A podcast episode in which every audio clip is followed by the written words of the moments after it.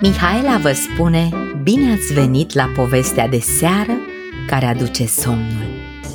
În seara aceasta despre bombonel. Deși numele lui era Andrei, toți îi spuneau bombonel. Andrei era un băiețel de câțiva anișori, căruia tare mult îi mai plăceau bomboanele. Atunci când nu le primea, bombonel se apuca să alerge și să țipe cât îl ținea gura. Vreau bomboane! Vreau bomboane! Vreau bomboane! Rând pe rând, părinții și bunicii au încercat să-l convingă pe bombonel că bomboanele nu sunt tocmai sănătoase, deși sunt foarte gustoase. Mai ales pentru copii. Dar cu cine să te înțelegi? Vreau bomboane! Vreau bomboane! Țipa bombonel. De toate au încercat părinții lui, mai întâi au hotărât să nu-i mai ia bomboane. Așa că Bombonel, ori de câte ori mergea cu ei la magazin, țipa, plângea și se zbătea până când aceștia de rușine îi cumpărau bomboane. Apoi au încercat să le ascundă și să-i dea lui Bombonel așa, câte una, două pe zi. Mai mult decât atât, tatăl lui, văzând că nu o scoate la capăt cu Bombonel, a luat bomboanele și le-a ascuns într-o cutie de ceai, într-un dulap, unde numai el ajungea și asta doar dacă se urca pe un scaun. Dar ce să vedeți? Bombonel le descoperi și acolo. Mai rămânea o singură problemă de rezolvat. Cum să ajungă la ele? Zile în șir se gândi cum să facă să ajungă cât mai sus, la dulapul ce găzduia comoara, bomboanele interzise. Și încercă bombonel al nostru tot felul de variante. Atunci când rămânea nesupravegheat chiar și câteva minute, punea pe un scăunel pături, peste pături perne, peste perne cutii, încercând să ajungă la bomboane. Cu toate astea, locul ascunzătorii se dovedea greu de cucerit. Era prea sus, iar bombonel nu reușea să construiască un turn suficient de înalt sau de stabil încât să ajungă la ea. Într-o zi, într-una din încercările lui de a ajunge la dulap, lucrurile puse unele peste altele se prăbușiră cu bombonel. Are rost să vă mai spun cât de tare se lovi și până unde se auziră țipetele lui? Hm, nu cred. Părinții lui veniră într-o fugă la bombonel, îl luare în brațe și îl începură să-l pipăie să vadă dacă nu cumva avea ceva rupt. Din fericire, fiecare copilaș are îngerul lui păzitor, așa că bombonel scăpă doar cu câteva vânătăi. Și pentru că așa se întâmplă câteodată, ca lucrurile să se așeze cum nici nu te aștepți, la câteva zile de la căzătura lui Bombonel, unchiul acestuia de la țară veni să-i viziteze. Bombonel, care de câteva zile primea orice voia, nu cumva să-i mai treacă prin minte să mai construiască vreo grămadă de obiecte de pe care să cadă, spuse O, ce mă bucur ai venit, unchiule! Mi-ai adus bomboane? Vreau bomboane! Andrei, îi spuse unchiului, care de altfel nici nu-i spunea bombonel, tu știi că bomboanele nu sunt bune pentru copii, nu-i așa? Bă, sunt bune, spuse bombonel. Și eu vreau bomboane. Acum! Andrei, acum câteva zile ai căzut și te-ai lovit căutându-le. Chiar și pentru asta bomboanele nu sunt bune pentru tine. Uite ce vânătăi ai făcut când ai căzut. Vreau bomboane! Se răsti bombonel. Uite, Andrei, îți propun ceva. Am adus de la țară ceva mai bun decât bomboanele. Am adus mere. Vrei unul? Ha, ha, ha, auzi, mere, râse bombonel. Merele nu sunt mai bune decât bomboanele. Ba da, Andrei, merele sunt de o mie de ori mai bune decât bomboanele. Cum să fie mai bune? Se răsti bombonel. De ce ar fi mai bune? Păi, în primul rând, îi spuse unchiul lui. Ca să înțelegi de ce sunt mai bune, trebuie să asculți care e povestea mărului. Hm, Și care e povestea mărului? întrebă Bombonel. Hai să ți-o povestesc, îi răspunse unchiul lui. Știa el ce știa. Înainte să se apuce de povestit, aduse un măr roșu, frumos și lucios și care mirosea proaspăt și îmbietor, așa cum doar merele culese din livadă toamna pot mirosi. Unchiul se apucă să taie mărul în bucăți și să le pună pe o farfurioară. Fiecare felie era dulce, aromată și zemoasă. Ia o bucățică, Andrei. Uite, iau și eu una, îl îmbie unchiul. Și în timp ce amândoi mestecau cu poftă din felia lui de măr, unchiul lui Andrei se apucă să-i spună povestea mărului, care suna cam așa. Iarna, pomii se odihnesc.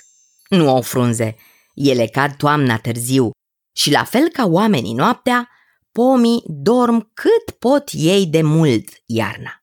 Adică iarna e noaptea pomilor. Prin martie-aprilie, depinde cât de repede vin primăvara și căldura, pomii se trezesc la viață. Mai întâi și mai întâi, pomilor le dau mugurii. Din muguri ies frunze și flori, iar florile de măr sunt atât de frumoase, mari, și albe și roz. O livadă de meri înflorită e ea însă și o poveste. Este bucuria cultivatorilor și raiul albinelor, îi spuse unchiului Andrei și îl îndemnă să mai ia o bucățică de măr. Andrei luă mărul și, continuând să mănânce, ascultă și mai atent. Când livada e plină de flori, o armată de albine începe să dea târcoale livezilor în căutarea polenului și nectarului de care ele au nevoie pentru a face mierea. Iar florile vizitate de albine se transformă în câteva săptămâni în niște puiuți mici, mici verzi de mere. Puiuții ăștia de mere, la fel ca toți puiuții, au nevoie de apă, de soare și de îngrijire ca să crească mari. La noi în livadă, spuse unchiul lui Andrei, ne ocupăm de meri și de puiuții lor toată vara, în fiecare zi. Uneori e nevoie de apă, dacă nu plouă. Alteori de mâncare pentru rădăcina pomului, mai ales dacă sunt prea multe mere de crescut. Iar uneori e nevoie chiar și de tratament, pentru că și pomii se pot îmbolnăvi. Atunci când pățesc ceva, au nevoie și ei de medicamente ca să se facă bine. Andrei asculta cu atenție. Povestea îi se păru foarte interesantă, mai ales că și aduse aminte că fusese la unchiul lui în livadă într-o zi și era cald și era însorit și văzuse cât de frumoși erau merii și auzise și zumzăitul harnicelor și neobositelor albine care vizitau fiecare floricică în parte. Și dacă ai avut grijă de meri, continuă unchiul lui, iar merele au crescut frumos, undeva spre toamnă, prin octombrie, acestea încep să se înroșească. Andrei, știi tu de ce se înroșesc merele? De ce, unchiule? Întreba Andrei în timp ce mestecă încă o felie de măr. Merele se înroșesc atunci când e puțină răcoare noaptea și cald ziua. Asta înseamnă că se coc. Păi da, da, nu toate merele sunt roșii. Așa e, zise unchiul.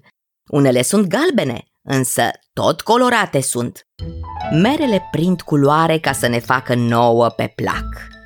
Ca nouă să ne placă tot mai mult. Pentru că oamenii, chiar și animalele care mănâncă fructe, suntem atrași de tot ce e frumos și colorat. Dacă le mai simțim și parfumul proaspăt, atunci merele și-au îndeplinit menirea. Ele sunt sursă de sănătate. Aha, am înțeles acum, spuse Andrei. Când merele sunt coapte și dulci, noi le adunăm cu mâna măr cu măr, bucată cu bucată. Ha, măr cu măr? Se mira Andrei. Da, măr cu măr, pentru că merele, la fel ca tine, dacă se lovesc, se învinețesc. dar ele, spre deosebire de tine, Andrei, nu prea se pot vindeca. Lor nu le trec vânătăile. Serios? Se miră Andrei. Foarte serios. Și apoi, ca să reziste peste iarnă, noi punem merele în lădițe și le ținem la întuneric, așa că ele trebuie să fie sănătoase. De asta putem noi, amândoi, să ronțăim acum la mărul ăsta dulce și parfumat, deși luna e februarie. Mhm. Auzi, unchiule, spuse Andrei. Ă, te rog frumos, îmi mai tai un măr. Și uite așa, Andrei o lăsă mai moale cu bomboanele și începu să mănânce mere. Cel puțin unul pe zi, pentru că merele plac și urșilor, și cailor, și oamenilor. Iar de ele, pe vremea când erau doar niște flori, s-au ocupat albinele și în ele s-a strâns tot dulcele razelor soarelui. Și le-a fost potolită setea de stropii curați și proaspeți ai ploilor. Încetul cu încetul, lumea uită de bombonel. El era de acum Andrei, care creștea sănătos și voinic și care avea grijă să mănânce un măr pe zi. Apoi, în fiecare an, o lungă perioadă de timp după această întâmplare, Andrei a mers negreșit la unchiul său în livadă, să vadă cum albinele transformă florile de măr în mere, să aibă grijă de pomi, iar toamna să vadă cum se înroșesc merele. După care să le culeagă cu grijă, să le pună în lădițe la întuneric, ca mai apoi să se poată bucura de ceva dulce, parfumat și cu multe vitamine toată iarna. Și-am încălecat pe oșa și v-am spus povestea așa.